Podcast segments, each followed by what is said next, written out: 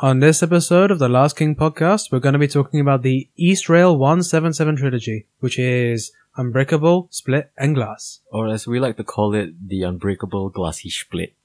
Hey!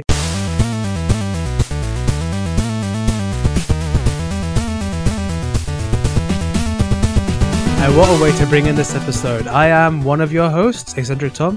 And I am not Mr. Toffee, I am uh, Shafiq. yes, unfortunately, we lost uh, Mr. Toffee to uh, the great um, waifu wave of 2019. he's he's on location in Japan right now, doing something. uh, doing doing the important things that m- Toffees do. Anyway, enough of Yeah. Mr. Toffee. Uh, today is going to be a very special episode where we return, kind of, to the superhero genre, kind of, Yeah, because uh, the only big movie that actually came out in January, was the long-awaited, it was 19 years in kind the of making. expected. I don't think it was 19. It was only 19 years in the making two years ago. yeah, because nobody knew that this was going to happen, and people have been asking for an Unbreakable trilogy for the longest. I mean, not say a trilogy, a sequel, yeah, and we kind of got it with Split, and now we Yeah. have it with Glass. and are people happy? We will find out. Well, I I think more importantly, what people on the Last King want to know is: Are we happy with um, Glass? I mean, maybe your general brief um, impressions. My brief impressions is, huh, that was fun. Mine's is like I liked it a lot, but it's a terrible movie. Oh, yeah, no, it no, has a lot of problems.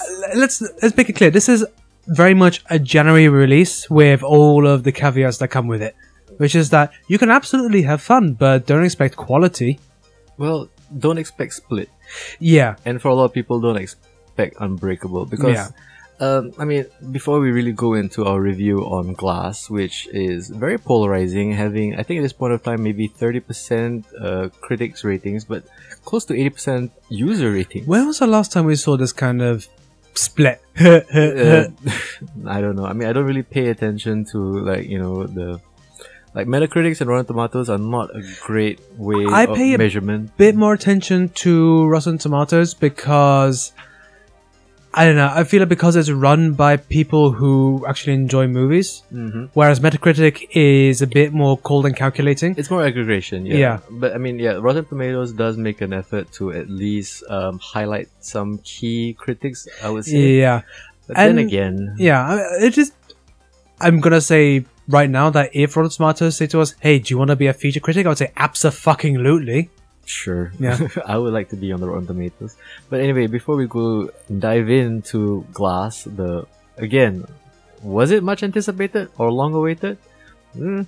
But uh, we gotta kind of set up some sort of context first because we need to kind of also mention the films that preceded it. Yeah. So welcome to the kind of expected, kind of like uh, glass. uh, talk about the Israel 177 trilogy, which is what I discovered is what it's called five minutes ago. Really? I mean, this was like to me when I was like, you know, doing the research for this episode, and like, okay, you know, when you Google the Unbreakable trilogy, and it automatically corrects you to it's the Israel One Seven Seven trilogy. I'm like, Huh. okay, that's a thing, and I didn't know what that meant until I realized, oh, that's the name of the train. Yeah.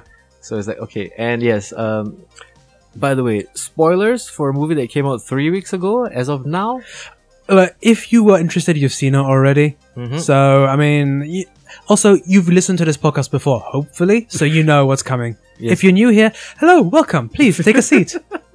anyway, um, we can't really go into these movies yet because I think it's also kind of necessary for us to talk about the director and our thoughts on his work. And uh, ah, yes, Mr. M. Night Shyamalan. I think M is from Monarch.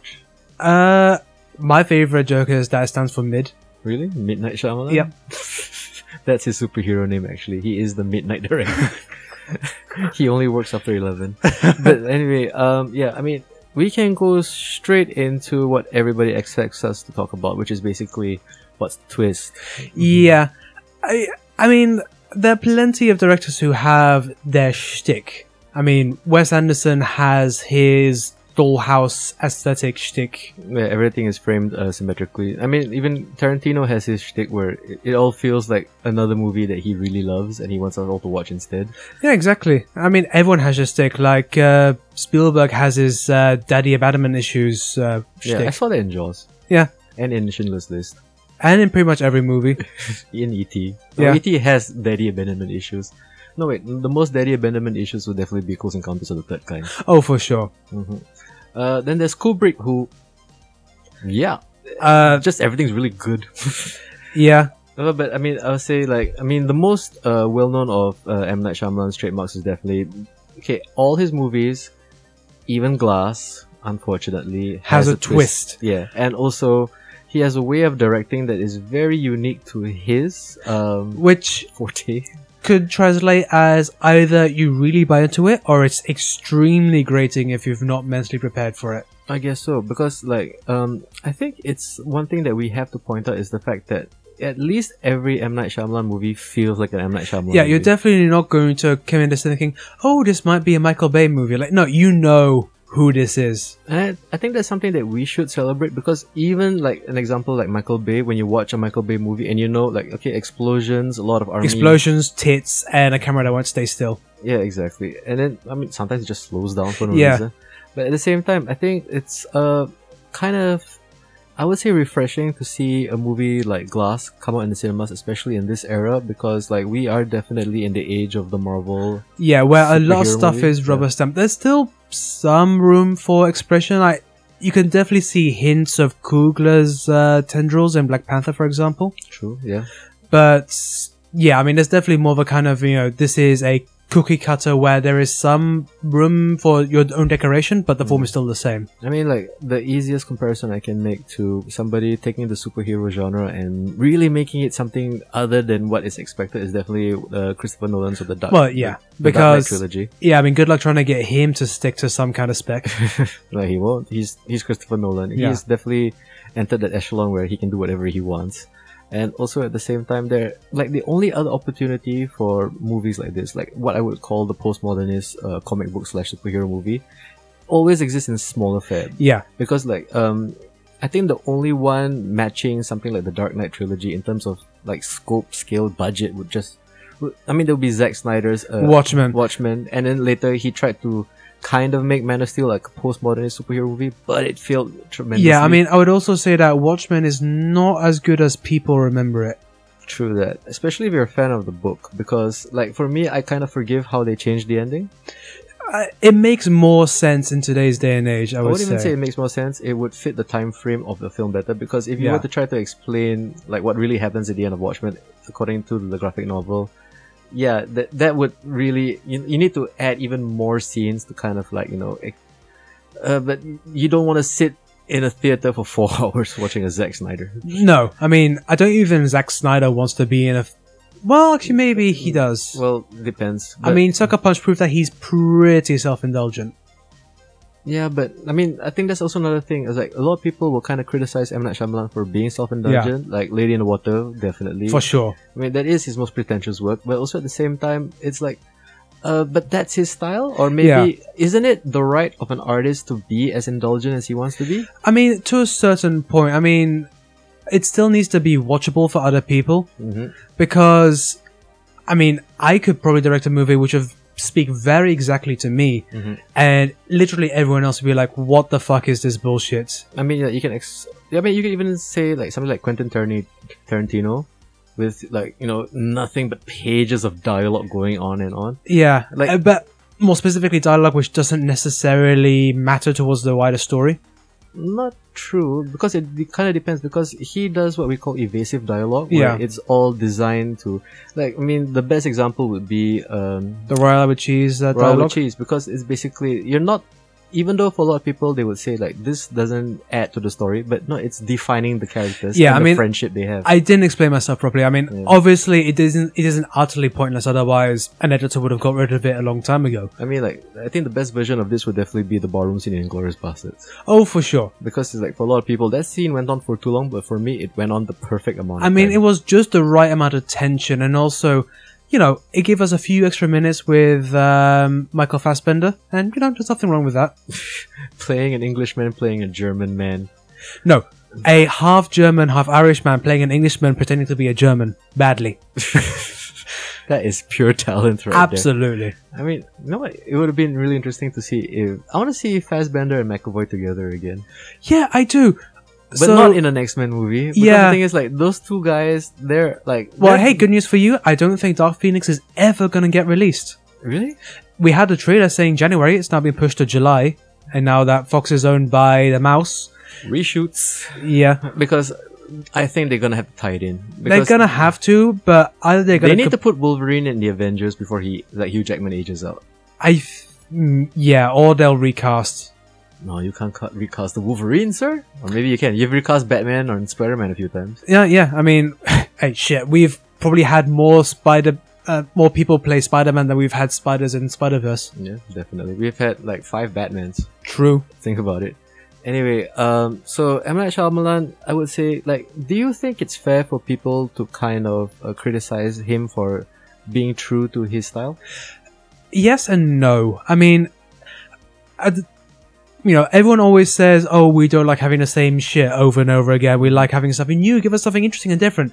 When something new interesting comes up, people go, "I don't like it. Doesn't make sense." And then and then you you get Transformers movies, right? Yeah, They're like, "Oh, we don't want the same shit again." You paid money to see this. It's your own fault. And I think that's probably the the challenge that a Yeah. lot of directors has to like. It's basically the difference between being artistically and commercially successful. Very few can pull it off. I mean, like for every like Spielberg or Kubrick or Tarantino Or Nolan. or Nolan, you'll get a Josh Trank Yeah. Or Colin Trevorrow. or what's the name of that guy who directed Donnie Darko? Oh, I, remember.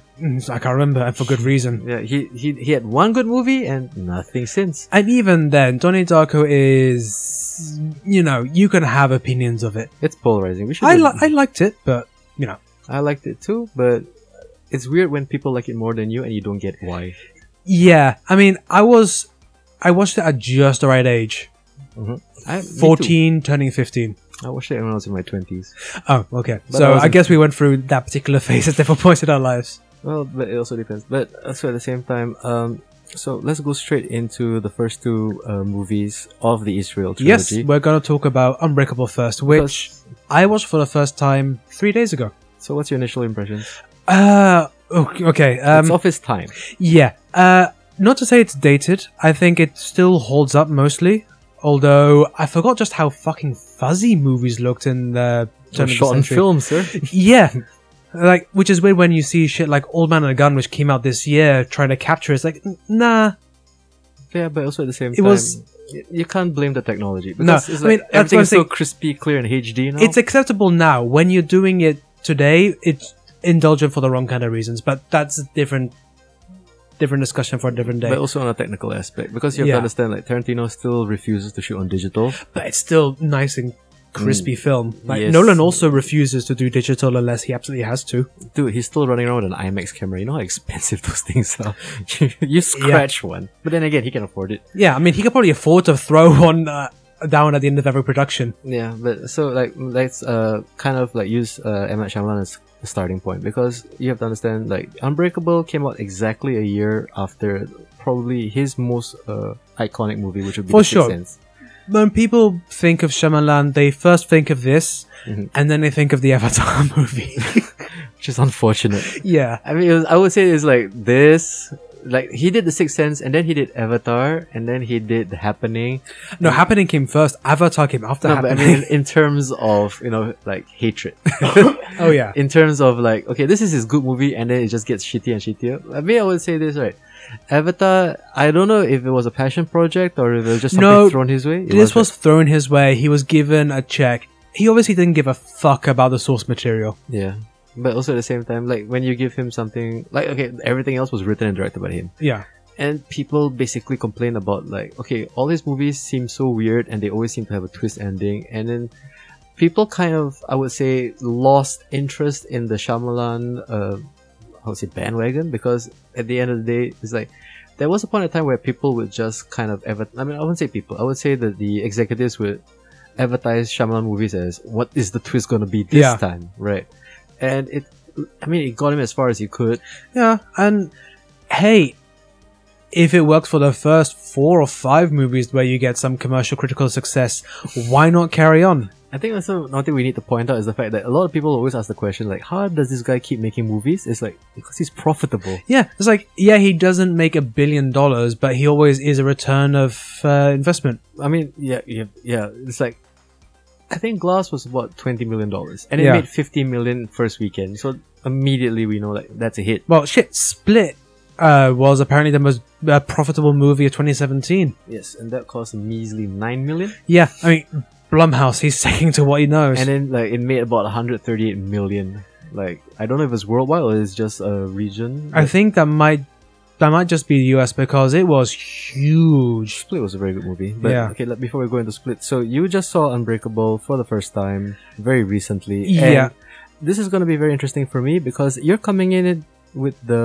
the point of view of somebody who sat through 20 years, no, almost a decade of 20 Marvel movies. Yeah. And uh, also, it been a long time since I've seen a Shyamalan movie, and I forgot you need to kind of psych yourself up to watch a Shyamalan movie. I mean, he is an author. It's Yeah. it's an art movie, so you got to have a certain Yeah. kind of perspective. It's like what, walking into a Lars von Trier or a Michel Haneke movie. Oh yeah, or uh, you know the the more like commonly known one, Wes Anderson. Wes Anderson. I mean, the thing is, Wes Anderson is actually more, I would say, um, I would- the word is mass not- media friendly than marketable, I think. Yeah. And I think like there is a demographic of people of a certain age who will definitely, you know, bend over backwards for another Wes oh Anderson. no movie. i have a friend right now who is fucking obsessed with it but anyway tangent um it's one of those movies where i can see where this is a well-made movie Mhm. but it took me a long time to get into it and i don't know if it's me or the movie because it takes me a while to get over stilted ass dialogue Yeah, but that's the trademark of the, of the director. yeah, and hey, I fucking loved Killing of a Sacred Deer, and that had probably the most bizarre dialogue I've heard in a long time. Oh, you should see the one before that, Dogtooth. Oh, I've seen Dogtooth. I mean, It's that's bizarre, stilted dialogue in a different language. that's mitigated by the fact that it's Greek, so like, okay, yeah, maybe it's just the way they talk. When you hear it in English, it's like, oh, no, no, he he really um he really thinks this is how humans he speak, wrote huh? that. yeah. he wrote that. Uh, but let me ask you then, um, because you came into this with ten years of what the media and what the popular opinion of what the superhero movie should be, Yeah. So, did when you walked into something unbreakable, what were you expecting? I because I knew that it was a superhero movie, air Mhm. quotes. So that's what I was expecting. Whereas I know that people working at the time w- weren't expecting the next like psychological thriller or Yeah. Mm, something. Um, like when it was when it released and I watched it in the theaters, I had no idea that it was gonna be like a parable on the superhero mythos, and then it became one, and that's what I loved about it. But I think also at the same time, uh, like this movie didn't do very well, In and I fact, mm-hmm. could see Yeah. why because it wasn't the next Sixth Sense. yeah, it's one of those those movies where you know it's good, but you have a hard time enjoying it. If that makes sense. I, I know what you mean. it's like I can understand the artistry behind it. I can understand the story you're trying to tell. that is but- literally how I feel about Blade Runner twenty forty nine. yeah. I know it's a good movie, but I just refuse to like it. Or Black Panther, you also. No, That's a shitty movie. Um, okay, we're not having this Oh. The discussion f- again. The fact that it's winning is getting Oscar nominations. Seven. What? Well, allow it. Really? Yeah. Over Roma? Over the favorite? Over Mandy? Mandy didn't get any nominations. Like Yeah. even for like no. Oh, I I have I have things to say about Ma- Andy getting no love. I mean it's the same things I want to say about Mad Max Fury Road getting zero love as well. Yeah, It lost to- like the Revenant. That's not that good. yeah. In the words of the guy who made A Way Out, fuck the Oscars. but anyway, back to Unbreakable. Um, it it wasn't was what I was expecting, but then I don't know what the fuck I was expecting. I just kind of went in and said, I need to watch this because I need to talk about it, which Yeah. is the most cynical ass way to watch a movie. But I think I started to enjoy myself more once we had the confrontation where his son is pointing his gun Mm. at him, Okay. which is it's a commentary on so many different things at the same time. It's you know the confrontation of accepting who you are. It's the ultimate division between father and son and how they view the world. It's a commentary on gun violence before we really start talking about gun violence. Even Probably n- not so much for me. Mm. well, I mean, I, To me, this it's is something also- I, I read into it from a modern perspective. And but you could say the same about any art. You can read any message you want into it if you look hard enough. I would say this. Um, for me, that scene in particular is more on a like it's it's, it's about faith. Yeah, And the thing is, and the uh, ultimate rejection of someone's faith in you. and also at the same time, Unbreakable does have a lot of very biblical uh, parallels. At the same time, like uh, they made this David Dunn character to be more like a Jesus figure. Yeah, but the kind of really reluctant one. It's it's the Jesus uh, the night before his betrayal. Mm, and it's basically like, does he have enough faith in himself to allow his son to pull the trigger? And he doesn't. But also at the same time, there is this hesitation because he doesn't want to disappoint his son who really needs to believe that his father is a superhero. Yeah, because it's also the first time he's been able to kind of talk to his son because it's very clear that this is a man so cordoned off from everything in his life. yeah.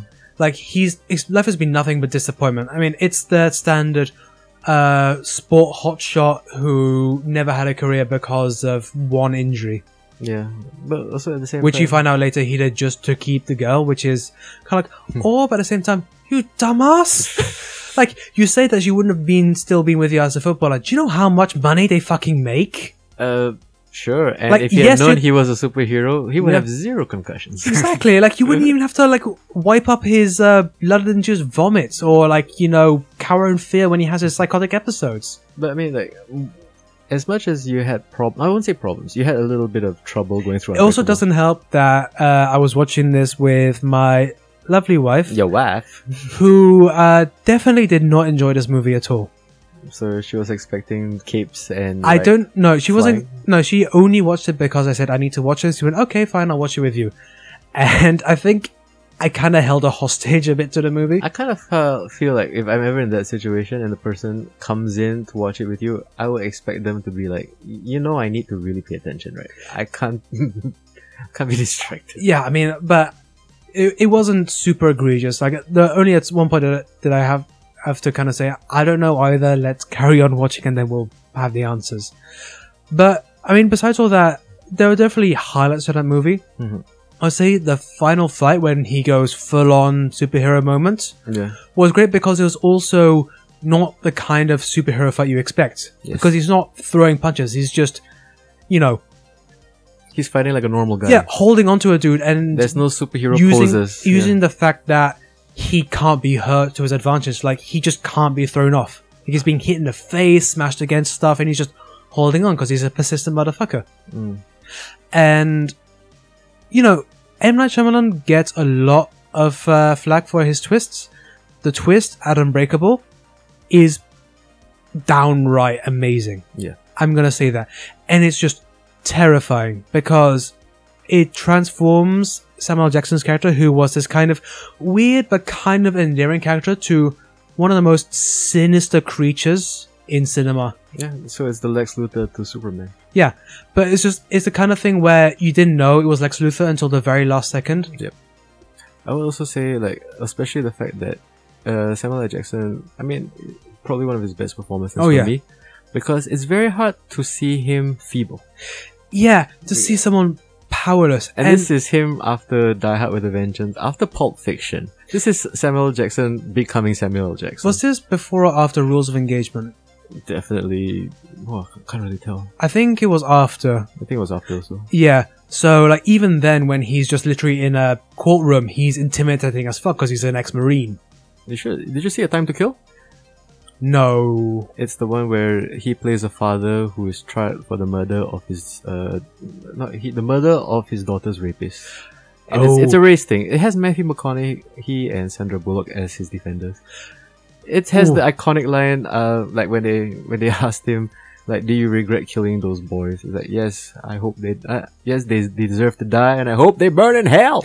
That's the line. so it's like, Fantastic. I mean, yeah, but also at the same time, it's like to me, what, this is one of my favorite Samuel L. Jackson performances because you don't see Samuel L. Jackson, Yeah. which is the problem you see with a lot of current Samuel L. Jackson performances. Like you can say something like Kingsman was the closest thing to him not being but recognizable. it's still because people went and going, oh, it's fun to see uh, Nick Fury have a lisp. Yeah, and it's just gonna be very weird because like a lot of people, like the joke people make about Glass is like, oh, it's just Nick Fury and Professor X finally together.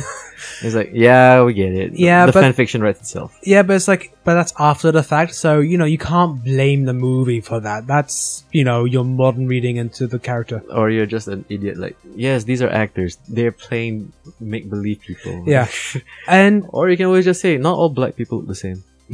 yeah, as that one newscaster found out when he asked him about the Super Bowl commercial, Oh man, you bring that up?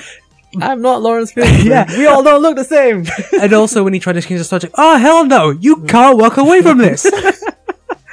yes. oh, that was beautifully awkward. So but one last thing I want to say about Unbreakable, it was the movie that made me realize I hate the sound of bone crunching. really, That's the noises when he was falling down the stairs. mm, when he was chasing after the guy with the gun. Yeah, Mm. like that physically made made my bones hurt just hearing that. that, and the fact that Samuel L. Jackson can deliver pain Yeah. Well, in this movie he can. in this movie. Every other movie, he seems indestructible. Yeah. Hmm. Like even when he's meant to be in pain in later movies, he's kind of like, mm. Well, he is technically able to come back from the dead according to the Avengers movies. yeah, well, super spy. They've been doing that shit for years. But anyway, for me, um, Unbreakable has a very different effect because I watched it before the current trend of superhero movies, and to me, this is definitely. I mean, uh, Quentin Tarantino says that this is one of the best deconstructions of the Superman mythos, and the fact is, like, this movie ans- asks the question: What if Superman existed but he didn't know he was Superman? And like, Yeah. I thought that was brilliant, and I when I watched this movie for the first time, I did not understand why people didn't like it as much as I did.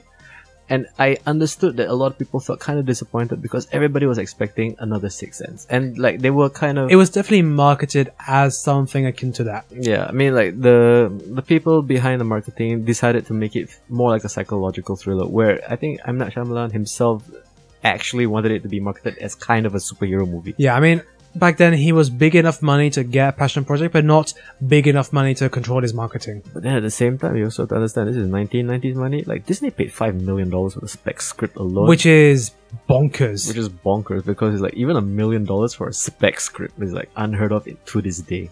yeah, shit, I mean, the guy who wrote Doctor Strange still lives in that small house in Austin. Maybe or no, he does. I've seen him. Actually, I, I talk, I've talked with him on Twitter. Nice guy. cool. Anyway, so Unbreakable to me is like the first postmodern superhero movie because it not only plays with the the conventions of the superhero story, but also at the same time it plays very well with your expectations. Oh, for sure. Yeah, and I would understand like I understand why M Night Shyamalan likes to do movies with twists because I think that's his entire shtick. It's it's the kind of he enjoys the abrupt left turn.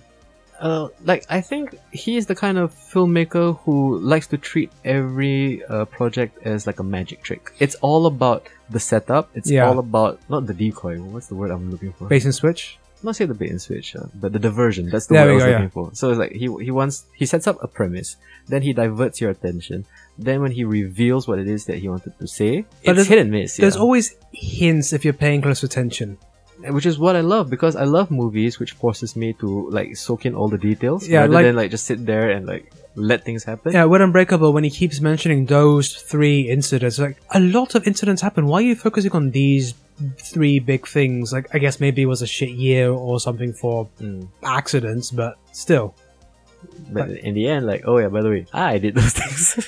yeah. Spoilers for a movie that came out all the way back in 2000, almost 20 years He's old. billed as the villain in Glass. I mean, come on. Yeah. And also at the same time, like, the strange thing is when I went- walked into Glass, I can, I saw a lot of people who went there and I'm pretty sure they never saw Unbreakable. To them, they thought it was like another superhero movie. Yeah, Because there's a lot of people who leave the theater scratching their heads. But then again, this is a Singaporean audience, so I can't say much. also. Uh, the I, I don't want to be too rude about the country where I'm living, but uh, Go for y- it. Yeah, there's some dumb motherfuckers in uh, so what's this? There- there's dumb motherfuckers everywhere. Oh yeah, but it's like they're loud motherfuckers, and there's nothing quite like a going, "Ayo, what's that?" Huh? to really like ruin the magic of a movie. So anyway, um, my point. I mean, what I want to summarize is basically Unbreakable is. Uh, I I kind of agree that this is his best movie. I don't really think Sixth Sense is that. I mean, in terms of originality, in terms of execution, I would say Unbreakable did a lot more ambitious things and pulled off more things. I think it's a good time capsule of what M. Shyamalan was at Mm. that point in his career. I also would say it's also proof that uh, a strong postmodernist superhero movie can exist. I mean, other evidence does inclu- uh, include like Watchmen, Dark Knight, Yeah, Kick-Ass to some extent. But- yeah.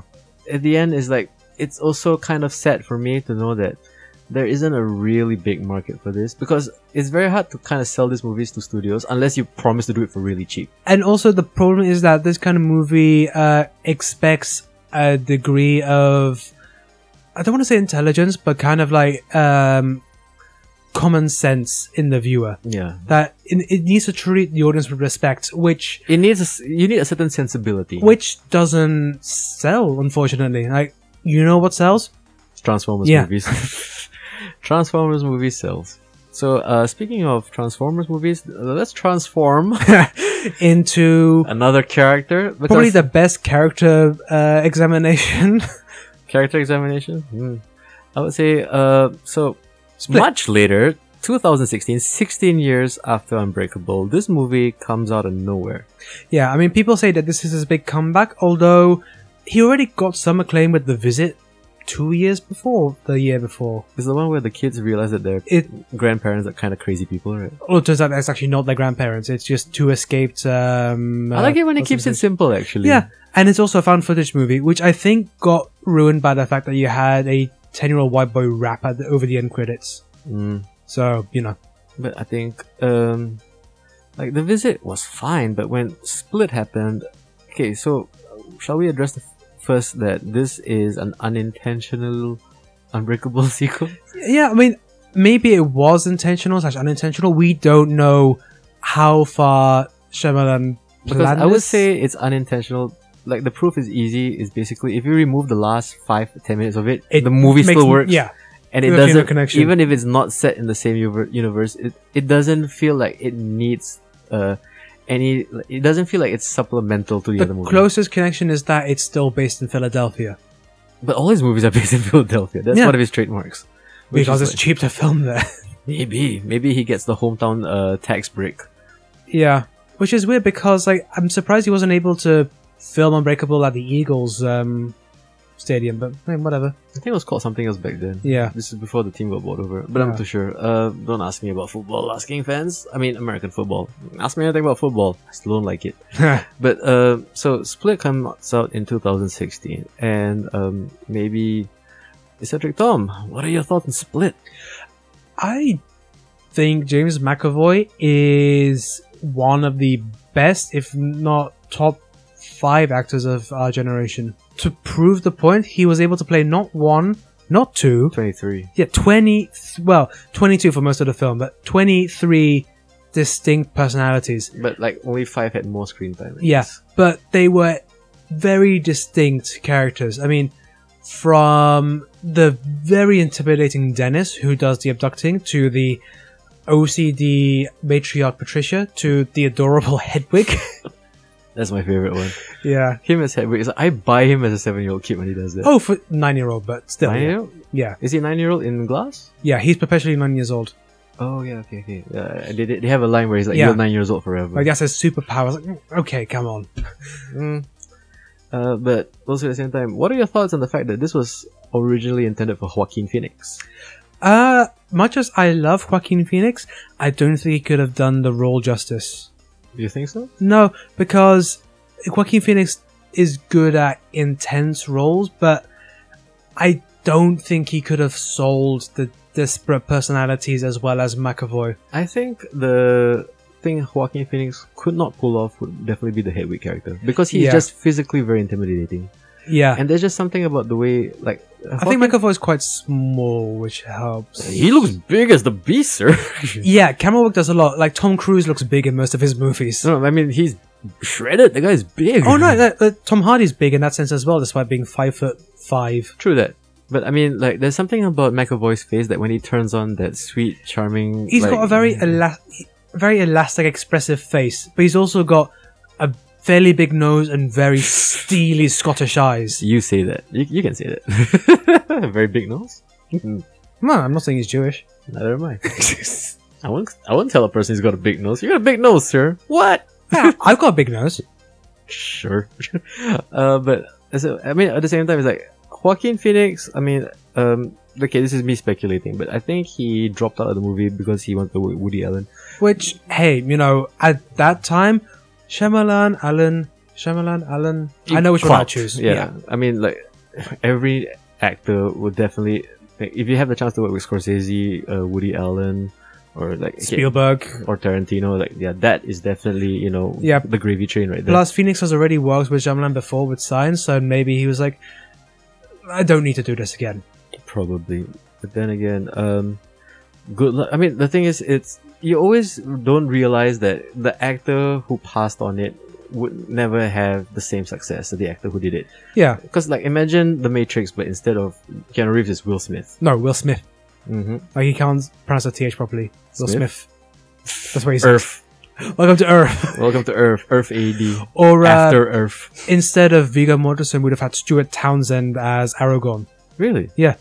That might actually still work though. I think. Yeah. Although, after seeing Green Book, I'm happy that Mortensen got the kick that that movie, that movie trilogy gave his career. Mm. You didn't like Green Book? I loved Green Book. Really? Yeah. Me too. It was brilliant. Uh, we, we'll talk about Green Book another. Uh, We'll do it episode. for the Oscar episode Yeah. because like I got a bone to pick with a lot of the nominations. oh, for sure, but definitely deserved nominations both for Mahershala, Mahershala Ali and Viggo Mortensen. But I don't think they should win. They shouldn't. Mm, I would, wouldn't mind Viggo winning because I I, feel wouldn't mind I feel either. like he's owed one, but Mahershala's already won one. He doesn't. He doesn't need it. I think I would like for him to get two back to back. it'd be good to have him two back to back, but I'm trying to think who would lose out from him winning, and I Hmm. think there are other people deserving as well. I agree. I mean, we'll do an entire Oscars episode for that. Yeah. But like speaking of performances, what are your thoughts on James McAvoy? Jesus Christ, like I, he is just brilliant, just absolutely masterful. To go from intimidating to vulnerable to pleasant, just in snaps. And yes, you should expect actors to be able to do that. That's what they're paid to do. But you very rarely get to see actors do that without any kind of transition, Hmm. just instantaneously. like for me, one of my favorite scenes with uh, McAvoy is definitely towards the end where um, the the final victim reveals that okay, if you just say his name, Yeah, then the other personality comes out, and you just see him turn it off, like the original. the actual Personality. person, Kevin, Kevin, Yeah. and and Kevin. And what I admire especially is the fact that there is a very clear distinction between the personalities. It Oh, for isn't just sure. small inflections or nuances. It's definitely a guy who has uh, fully fleshed out and formed all these uh, characters in his head. And um, I mean, like the thing is about Split is like I loved it as a psychological horror. Yeah, And I love that scene, especially when like I didn't expect it, but when he actually climbed the wall yeah. I mean, and it entered that supernatural territory. like it, it looks a little bit goofy. You think so? Uh, I mean, put it this way: someone um, put up a video saying, uh, basically, a scene from Split is just a cat climbing up uh, a wall the same way. It's like, Mhm. okay, yeah. I mean, Like- now that image is in my head. Like for me, it's uh, because the, the, the whole show is so grounded in reality, Yeah, and it's all about like you know uh, addressing a, a mental disorder of like and like okay, sure, as someone who doesn't have it or doesn't know anyone with split personality disorder, I can't say how accurate it is. Now, I'm not saying about Yeah. it being accurate. I'm just saying about how it's like it treats it as something that is set in the real world. Yeah, And whenever they make all these uh, versions to this beast character Hmm. being beyond human, being superhuman, and then you actually see it, and that actually escalated the terror for me because then anything becomes possible Yeah. in this world. absolutely. Especially, it's like once you see that, and then he eats the girls, Yeah, and then it became this next that is level. not where I expected it to go. Exactly, and then that's what I loved about it because in my, in my head, like I thought that was just the twist, because basically it's like trying to like this doctor was just trying to convince this poor Kevin guy like no, these are all just things in your head. You need to be able to control them. Like the the metaphor they use is like to take the light, Yeah, and at at the same time it's like okay, this is about you know, like I thought it was gonna be something like Silence of the Lambs, yeah.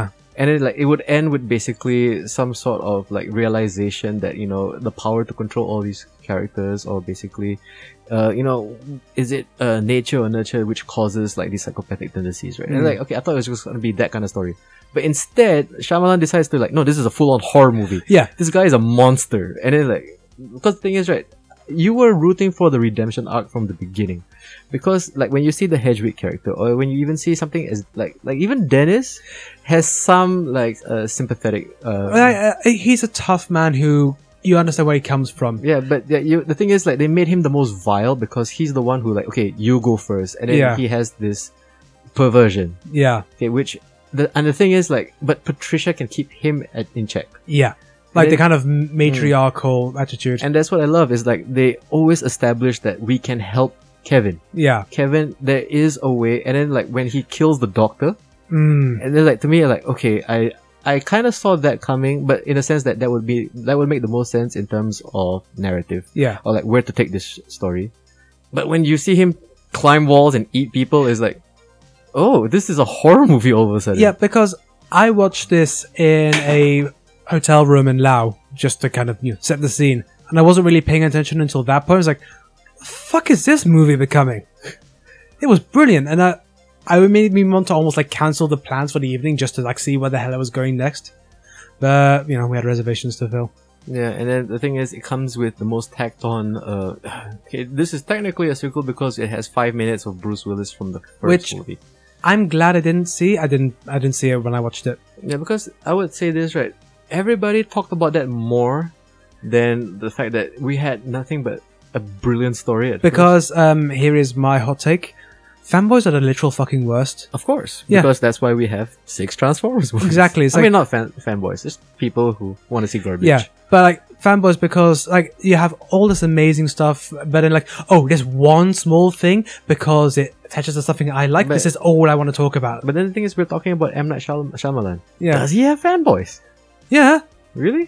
Well, I mean, I think they dwindle the numbers. I wouldn't call them fanboys. I mean, like there are definitely some M Night Shyamalan defenders or maybe apologists. Well, I mean, like where where do you draw the line between fanboy and apologist? like a fanboy is somebody who will complain that okay peter parker's not nerdy enough Yeah, like that is fanboy it's like uh, like he, the, the kind of minutia that is irrelevant to the story you know what i mean or like nah james bond can never be blonde it's like shut up yeah. yeah, that to me is a fanboy somebody who like it has to be their way Okay, Whereas, like for me, I'm more along the lines of I'm not a defender or an apologist of M Night Shyamalan, but I am a kind. Of, I'm the kind of guy who thinks that some people should be able to get away with doing things their way, and you shouldn't necessarily give them hate because, like, say for example, Lady in the Water, where everybody kind of brings up the point that this is just him, you know, patting himself on the back and creating this like uh, this critic character for him to murder. yeah. But also at the same time, like, okay, I listen to a lot of hip hop artists, and all they do is diss people who criticize them, and we celebrate those guys. Yeah, You know what I mean? So it's like I think it's kind of like um, like what I dislike most about the people who comment on Shyamalan's works is because they just bring up the one thing that he does, and but that's what he does. Yeah, and like I said at the top of the show, uh, there are plenty of other um, directors who have their shtick and stick to it hard. Wes Anderson, and they get nothing but praise for it. But at the same time, it's like it, it becomes a matter of your ability to entertain or your Yeah. ability to make money. And Split made a goddamn lot of money. It's hundred thirty dollars at the box office. Damn, sir. and it definitely deserves it and because still going. yeah, I mean we're talking a lot about McAvoy's character because you know, fuck me, that was great. But all the other performances were great. I mean, most of the girls were just there to fulfill the victim role. They did the job they were paid to do. They're basically fodder. Uh, Literally- they're literally fodder. But you know, uh, the woman who played Casey was, I think, very well cast. Yes, she, she was amazing in the Vich. The Vavitch. The Vivitch. Have you seen the Vavitch? Uh, no. Amazing movie. Uh, that I would definitely also recommend Thoroughbreds. But okay, so I think we've established the fact that we some we kind of like Unbreakable. We kind of love Split. Yeah. So okay, let's go straight into our review of Glass. I know everybody's been waiting for it. Um, so okay, if I can go first, uh, Go ahead. my initial take. Uh, as I said before, I like this movie. I think it's terrible, but also at the same time, I would say um, as much as I like it, there's also that stinging sense of disappointment because of what has been set up before. Yeah, Yeah, and that's me speaking as a fanboy because it's like Mhm. not the thing is when you raise expectations a certain way, like um having Split as a standalone movie would have been fine, yeah, but you they, they decided to make it part of the East Rail whatever universe. yeah. So okay, now we need to bring Bruce Willis back, and this is like okay, Bruce Willis. His reputation at this point of time is he's like the kind of actor like I'm not gonna pay money to watch him because it's either he doesn't care Like, what was the last movie we saw with him in it? Death Wish. it was terrible Yeah, It was terrible. Um, the last good movie I saw him in was definitely Moonrise Kingdom by Wes Anderson. yeah, and you know, even then, that's I consider one of the weaker Wes Anderson movies. Mm-hmm. Like relying too hard on a stick rather than you know the story you're trying to tell. Or Moonrise Kingdom? Yeah, What's the shtick? well, just just the Wes Anderson shtick. Like you know, the the, the symmetrical shots, the like, the quirky characters. I would give that more to Life Aquatic. Life Yeah. Aquatic is pure shtick because Yeah. that story doesn't make any sense, which is why I love it also. True, but I, I would say compare that to Grand Budapest, which is where I think that is uh, at its Mm. most refined. Grand Budapest still loses to Royal Tenenbaums to me. Royal Tenenbaums to Which is me fair. is like like Gene Hackman in that role was amazing. Like, probably one of the last times Gene Hackman was good in a movie. No, Oh, he literally retired after that. That's No. his last movie. No, Oh, Return wait. to Moose Town was his Oh, last there- movie. Yeah, I Welcome to forgot. Moose I Town. totally forgot about that. Man, I think he tries to forget as well. he wow he, he what, what a way to not go out on a bang Well, you know, Sean Connery uh, retired after League of Extraordinary Gentlemen. that movie was shit though I loved it. how old were you again Seven. the right age yep. you were the right age for that movie so anyway uh so glass happens so we bring back all these characters from uh these two okay fantastic movies for me uh and okay like when they had advertised this i thought okay now this is an opportunity for them to have like you know the supervillain kind of uh, Yeah, and like w- you really like the Samuel L. Jackson arc in Unbreakable, mhm. and like okay, here's a potential for them to do more with him. yeah, And th- like you know, okay, so he is a guy who is physically unable to match with the David Dunn character. But what if oh we paired him up with the guy from Split? Think of the possibilities. And then we, we get 10 minutes of cool and then an hour and 40 minutes Of of, therapy. yeah and not even good therapy Mm. uh, the most tedious therapy and this is me speaking as a lover of sarah paulson and her work Mhm. she was so uninspiring in this movie Mm, yeah, it's the is the curse of the Shyamalan stilted delivery, or is it? I mean, i that- think it's it's definitely that because she was she's brilliant in american horror story and she killed her as marsha black in american crime story yeah, I agree. and uh, I mean she was enjoyable in Ocean's Eight, but She was very forgettable in Ocean's Eight. well, so was pretty much everyone else apart from um, uh, What's the name of the Asian girl? Come on, do you remember? Aquafina, See, you, and who is the lead actress? uh, Sandra Bullock, And uh, Galadriel. Kate Blanchett. There we go. Man, that movie made you forget Kate Blanchett's name. Uh, I know. She's an amazing actress, sir. I am so sorry, Kate Blanchett. Please, please forgive me. You're taking carte blanche or Kate Blanche? anyway, so I mean, I mean, were you as disappointed as me when you saw Glass? I wasn't disappointed because I didn't enjoy Unbreakable as much as you did. Mm. Um, again, don't know if it was my headspace for It's me or context, yeah. So I went in, and also I'd heard some of the more negative aspects of it from s- certain critics. So I didn't go in with many expectations, and I knew it was a kind of long, and there were parts of it which were kind of boring.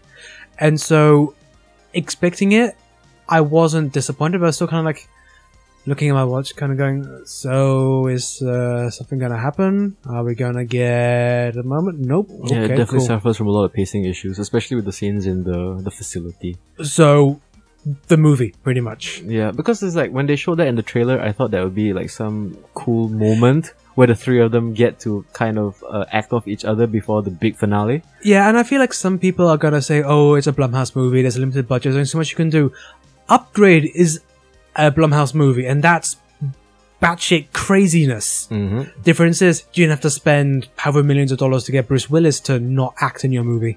Uh, yeah, but the, you have to also understand that this movie came with a twenty million dollar budget, which is very That is- modest in today's time. But it's also probably the most generous Blumhouse uh, budget. really, I think no, uh, Upgrade was definitely more expensive. Upgrade, I think, was 30 million. Thirty million, yeah. Yeah. But also, they had a no name as the lead, so you could spend it all on special on effects. the effects, yeah, Yeah. and the camera work. But the thing is, like when you have a Bruce Willis in your movie, that is half the budget right there, Yeah. I mean, I'm and sh- he does half the things. Yeah. and I'm pretty sure you can get Sam Jackson to uh, sign for uh, scale. no, no, not Sam Jackson. Sam Jackson is not. He cheap. does. Mm, I, I think. Unless you're like Spike Lee or Tarantino, he will not work for scale for you. Maybe Shyamalan. The thing is, uh, Shyamalan and him don't really have a rela- working relationship other than like Unbreakable. Or maybe Jason Blum spoke to him. I don't know. Yeah, maybe Jason Blum spoke to him. What is? Has he done a Blum movie? No, right? He must have done maybe one of the early Blumhouse movies. Like what? Black Snake Moon. No, there was there was Snakes that on a plane. there was that weird like s- kind of suburbia esque movie that he did where he was the crazy black neighbor to this white uh, this mixed race couple in a suburban LA. I think I I know what you're talking about. I just can't recall the title right now. Yeah, But still, um, so on a mod- modest budget of twenty million dollars, it made bank. It made Yeah. fifty million back in the first opening weekend. which I think a lot of it is people going, going "Oh, I can't wait to see Split again." Uh, you kind of do because Yeah. it starts with literally the best part about and Split. he is still the shining uh, pilot of this movie. okay, Yeah, James McAvoy is definitely the best part of this movie, hands down. okay, I agree with you. Yeah, I mean, even the return of Mr. Glass was hampered by the fact that okay, we're going heavy into spoilers because this movie's been out for a long time. Do you want to spoil it straight away, or do you want to kind of discuss? No, you want to spoil right now. Uh, okay, I'll, I'll save it. Uh, but there's a reason why we see a bit less of what made Mr. Glass great in Unbreakable. Definitely. Um, but yeah, McAvoy definitely the highlight. Uh, the last uh, scene, even though it was not what was being set up, was enjoyable in its own right I agree. and kind of made it a believable, grounded superhero confrontation. Yeah, which is what I mean. Um, like you also have to talk about the intention of this movie because the expectation I think a lot of people had was that this was going to be like a Marvel movie because Yeah, people definitely went in expecting that, not seeing the made by Blumhouse Pictures logo. no, that's not a Marvel logo on the front. I'm sorry. It is um, like for me when I was walking into the movie, I really wanted something very cerebral and very much, uh, you know, like a dissection on what is the current movie trend You now, which wanted- is superheroes. A thesis. I wanted Unbreakable too. Yeah. Like I didn't really care that much for it being like tied in with Split. To me, Split is perfect on its own, and Mm-hmm. to me, Unbreakable is perfect on its own. So I'm on the side of people who, when we saw Unbreakable, and for a lot of people, like this is probably one of the smartest comic book slash superhero movies ever made. Yeah, but it's not based on a comic book, is it? It's not. Yeah. That's the genius of Yeah. it because it uses the tropes, it uses the excuses, it uses the framework, and it does it with original characters. Yeah. Whereas right now it's like you have all these characters being like you know sold right back to you, all these trademarks, and the thing is you, they have the most boring stories, which infuriates me constantly. Yeah, it's like it's as if uh, they had this secret meeting uh, 50, 50, 60 years ago. and Said, okay, we're all gonna agree this is the origin story, right? Agreed, agreed, agreed, agreed.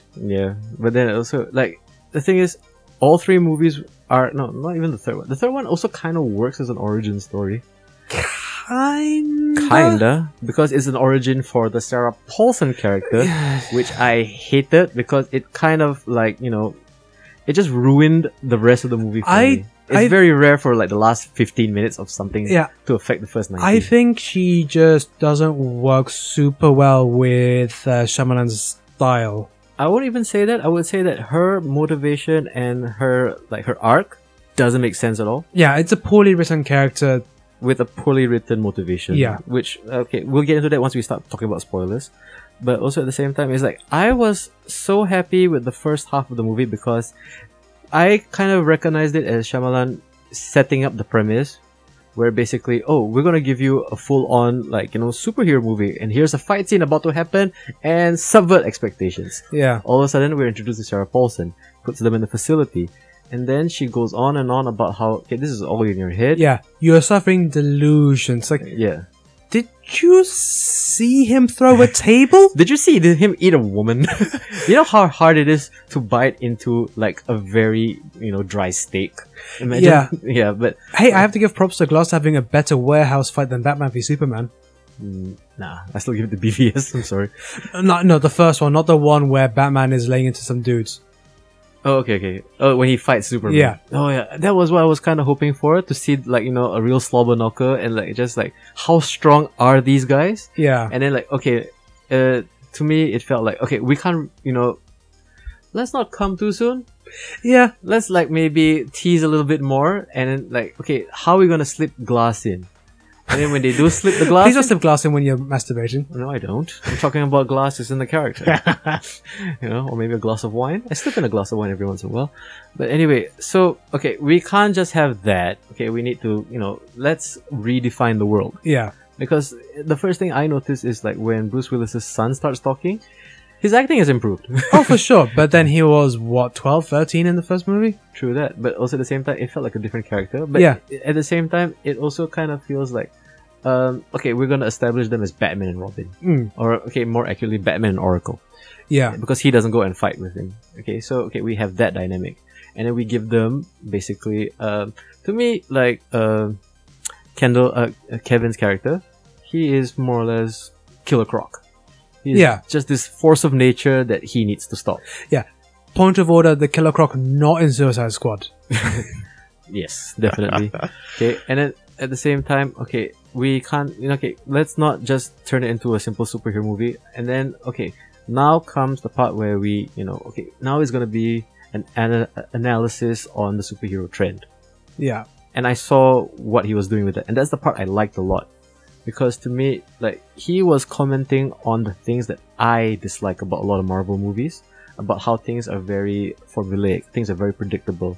There's a, like there's even a scene where Mr. Glass is, this is gonna happen, this is gonna happen. yeah. We're gonna go here and It here was and here. pretty on the nose, I and must at, say. and at the same time, it's like I enjoyed it as much as it is on the nose. I still kind of respect like okay, it is unbreakable too yeah, to an extent where it's okay it's commentary on what it is that everybody's watching and okay i was fine with that and then eh, okay i don't know is anything else you want to add because now is nothing but spoilers for me uh, I think we've talked about most of the stuff that we can talk about without going into spoilers. Uh, so yeah, I guess uh, let's just launch the, the spoilers with this.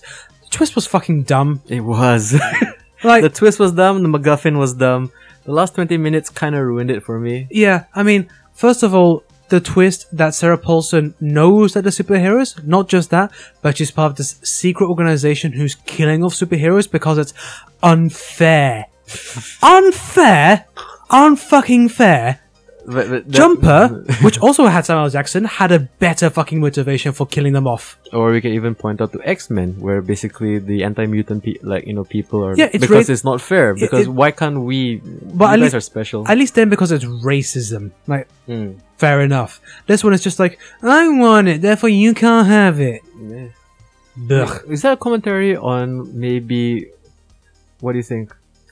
I think, What aspect of society is that commenting on? uh, I think Is it, it- Mm. classism or is it more No, I think this is uh, more a kind of. It's definitely something which is you find in a lot of working class communities in the UK. I don't know how prevalent it is in the states, but the Mhm. kind of the feeling of you are not allowed to make it, Mhm. that go on to be successful, that you are casting yourself out of the community, and that you are not allowed to have this escape. That you're not allowed to. How dare you escape this perpetual struggle that we're in? Yeah. What makes you get to have this blessed time? because also at the same time for me I also Which kind kinda- of makes sense in like the Philadelphia setting. Sorry, that probably Yeah. But like for me it feels more like you know it's unfair. Like to me it felt more like a commentary on I would say how people view rich people. Because the thing is now they're presented in a way where like the, the elite and the powerful, like the Illuminati or the secret Mhm. organization of probably wealthy people because if you look at the restaurants they hang out in Yeah. Like- okay, that's a, also a reading you could put into it. Yeah. at the same time it's like you know that's how we make them hateable, in a sense, Yeah. because it's very easy to to hate upper class people. Well, yeah, because And- they're but- mostly monsters. Yeah, it's- but like I would say, like if you were to uh, use parables in comic book movies, like say, um, like a good example would be the Court of Owls in the Batman story, where there is a secret organization trying to like you know p- put a stop to Batman because you know we can't have you messing with our agenda. Yeah. Or, I mean, to, uh, not quite the same, but I guess Hydra as well would be. The, Yeah, but Hydra wants to do world domination. Yeah, which is more like the standard, like, yeah, uh, but, and to them, yeah. like the Avengers are definitely going to be a problem. Whereas, like for me, it's like um, if you didn't go after the superheroes, wouldn't you still kind of be fine? I I guess maybe it's part of like they're just like the front of another organization which Yeah. tries to like control the world, and if you have people who can't be controlled, then it's dangerous. But also at the same time, um, besides that, like the the one thing I also want to kind of address is Sarah Paulson is in the movie for too long, and she's in the movie for too long because we needed to set up the ending. Yeah, it's like I really don't like it when people follow this line of thought in movies. Like, oh, you can't think of this person as a credible villain unless you see a lot of their face. Who is probably the most sinister like man in the shadows in like modern movies? At this point in time, Yeah, John Doe from Seven. John Doe that would definitely be one of them. Like we feel his market throughout the entire movie, and he's there for ten minutes max Mm. on screen. Yeah, I agree, I agree. Uh, but also at the same time, it's like, again, it's basically M. Night Shyamalan, uh, Shyamalan's trademark where we need to set up a premise because of the twist. So if she's here long enough, you kind of, uh, you know, reinforce your, you know, your perception that, oh, she's not a threat. So uh, maybe that's because when her big reveal happened, she was still kind of like, oh, it, "I just want to say that my hand! yeah, it's now you know the it's secret! not fair for you to exist. We've been doing this for ten thousand years. Which doesn't It's make gonna sense. carry us like if you're going to make her be a ruthless killer, buy into the ruthless killer. Mm. Have have that same transformation of that that woman from Get Out. Anyway, like, exactly, exactly. Because like, here's the the evidence that that twist doesn't work is basically when they reveal towards the end of the movie that a lot of these uh, police officers had this secret tattoo. The And then- three leaf clover, like That- you can't even get the mark. The right. club, you got the club. You don't even get the four leaf clover. Yeah, like come on, you, it's a club and you meet in this secret building where Yeah, you have but to be a member. At the same time, like the first thought that enters your mind is basically, so what does that mean? Mm. Why are we focusing on this? And then apparently she has the, the mark too. And then like she's in on something. And then like when they reveal that eh, actually we are a top secret cabal and our whole purpose is to kill superheroes. Your world, your universe, Mr. Shyamalan, only established these three. You did not establish enough of a threat from other villains or other superheroes to warrant the existence of this. yeah, I mean, when you hinted at the wider universe, you Mm. are building this from scratch. You need to have more padding.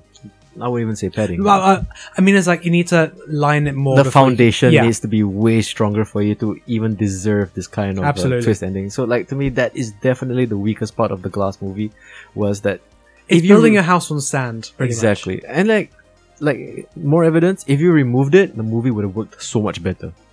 Oh, just yeah. them, like you know, just that unceremonious. Okay, yeah, all three of them die at the end of the movie, and if it just ended there, that movie would have been fine. Yeah, and then just have you know the uh, uh, Glass's mother, uh, Casey, and uh, Joe Dunn just living with the aftermath of that. We were touched by these brilliant, well, brilliant individuals, and now we have to live in a world without special them. individuals. But Yeah. like, think of it this way, because like, why I say this is because imagine how beautifully ambiguous that ending would be. Yeah, Because the thing is, she in her own mind is she kind of facing a sort of delusion where she refuses to believe that you know things like this could exist. And she's going against three other individuals who rightfully like are also doubting their abilities. yeah. I mean, that would have been a great twist that she's the one who's fucking deluded. Exactly. That was what I was hoping for. And no, like when she revealed, I've always known you guys existed. It is our duty to stop you. It's like, what? Yeah, You I mean, chose this ending? I mean, if she could have stayed deluded the entire time, even when she saw it happen and say, "No, I don't believe it," Yeah. then it could be a commentary about I don't know, anti-vaxxers or whatever. or even more Shyamalan fans. You should Yeah. just believed in me. You didn't believe in me. I shall destroy you.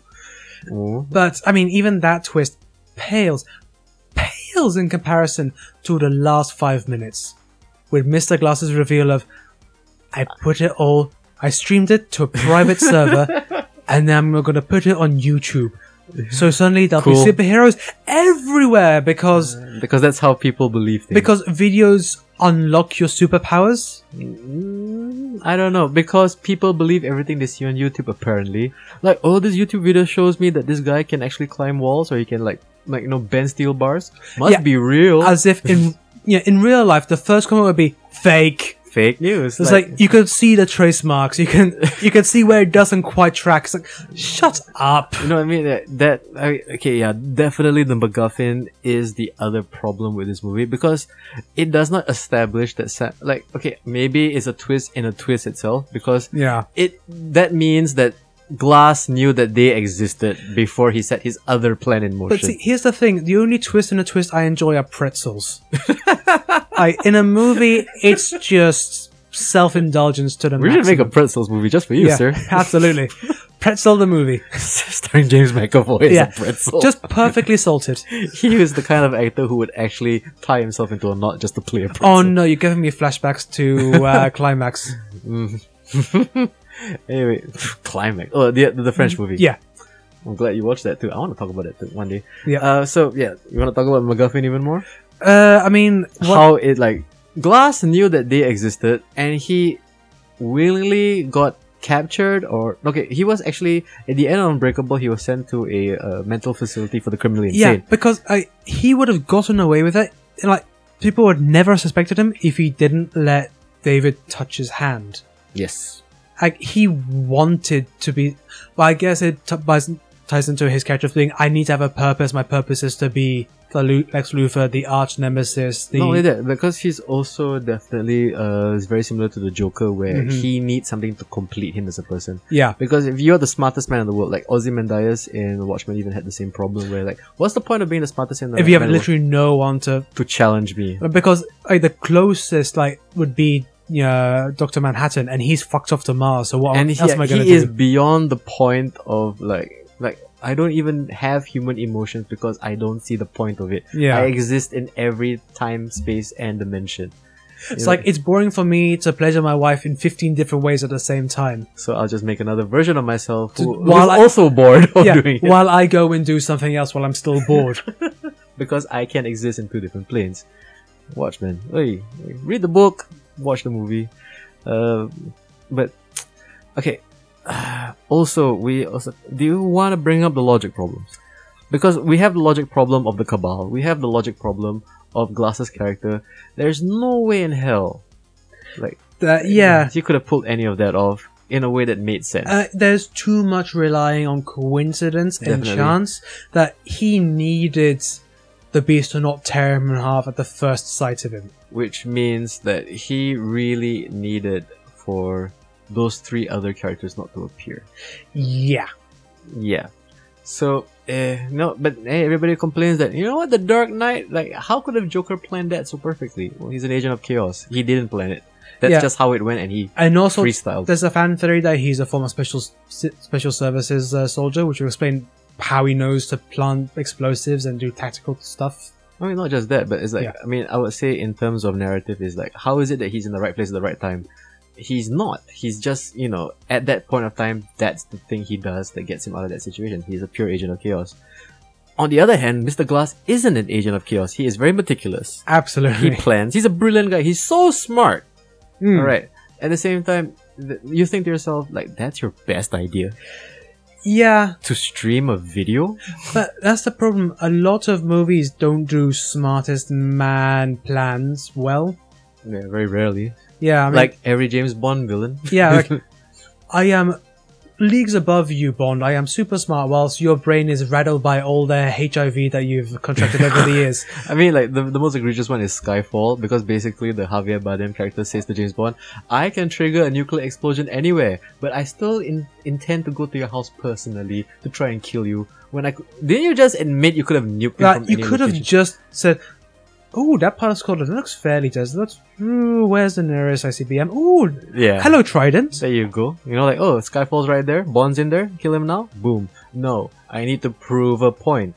which is like okay, I get it because um, what makes a lot of supervillains how you say like if they're too good and it's too impossible to take them down. Yeah, It's because they're still full of pride. You, yeah, See, none which of is what I'm very annoyed with. None of because- this would happen if the arch nemesis were women because they're not burdened by this pride shit. Are you sure? They dress way more extravagantly. Have you seen female superhero costumes? yes, I have the ones drawn by men, especially. and then you have Batgirl. Mm, those boots look awesome. but anyway, uh, now wh- but what I'm trying to say is this, right? Um, it's such a trope, but then like that's why I'm like so disappointed is because this is M Night Shyamalan pointing out the tropes in other superhero movies. Whilst succumbing to the tropes Yeah. themselves. Whereas Unbreakable, it basically, you know, here are the tropes and here are the ways that I would have done it differently. And then this one is like, okay, but you do know that the trope of like, you know, a supervillain who kind of like, you know, succumbs to hubris. Haven't we did you really want the smartest man in the world to do that? and to it be like wasn't executed in a way well enough to make it excusable. because like he had to, he had to kind of supplant all these stupid things to make his twists happen. Yeah. which is why like one, why I'm complaining. Like, okay, sometimes uh, some direct like I did say that M Night Shyamalan, this is your style. You need to have the twists. In this one, you decided to have three twists. One would have been fine. And even then, it was a questionable twist. It was a questionable twist. Hey, I mean, like this is okay. Like, can I ex- say how I wanted this movie to end? Go ahead. because this is what I really wanted to happen. Because, okay, firstly, the logic problems ruined the movie for me. Because, okay, like that scene with Kevin in his room and the lights, Yeah. just close your eyes, boy. Or, Or lift up the bed.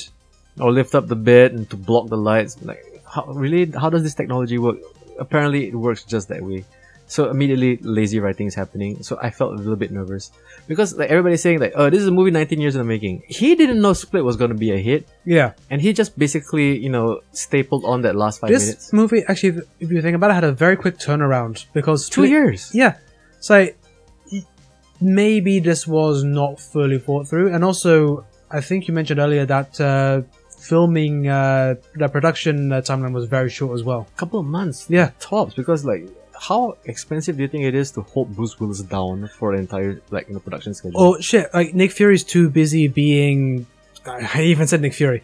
Sam Jackson's too busy being a cameo in like five different movies. well he is gonna be in captain marvel this year True. but the young version of him so maybe we just cgi him but i mean like how i wanted the movie to end right it's like okay sarah paulson is just basically there to represent like the problem people have with superhero movies is like oh none of this makes sense people can fly people can punch through walls so like you know there are no rules and i love like the idea that she was the character who represented the naysayer Yeah. where it's basically like all your stories are stupid because people can do whatever they want and then like she represents that okay and for her- like for the twist for her to be the delusional one where no these people actually exist you're just blind to what is the true reality that would have been perfect Yeah. and like how we should have like you know done that is right they i agreed with having all three characters die Yeah. but I wanted like uh when the beast to attack uh David Dunn for him to drown him in that uh tank of water Yeah. and that's how he dies super unceremonious Yeah. because like everybody's hyping up the fact that And that would be just such an awful way to go as well. and it's very deserving for Bruce Willis Oh, for sure. but also at the same time, I would be like, you know, like there's an, a great way to subvert expectation is basically, okay, th- we're all gearing up for this epic showdown, and it doesn't happen because, oh my god, the beast is stronger than David Dunn. He is breakable. He dies. And then at the end, we have Glass and uh, Kevin about to, you know, run rampage on the world.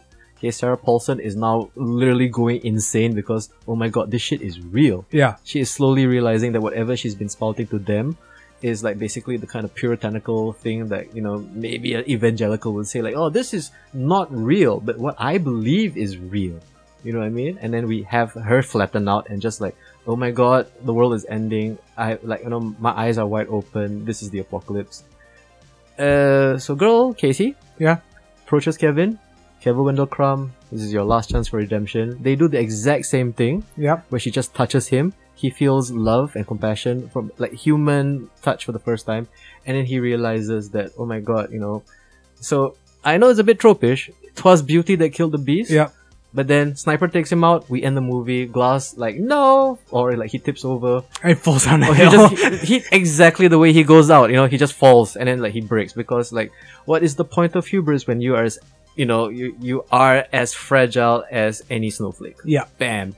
Okay, all three of them super unceremonious ending. There is no continuation of the universe.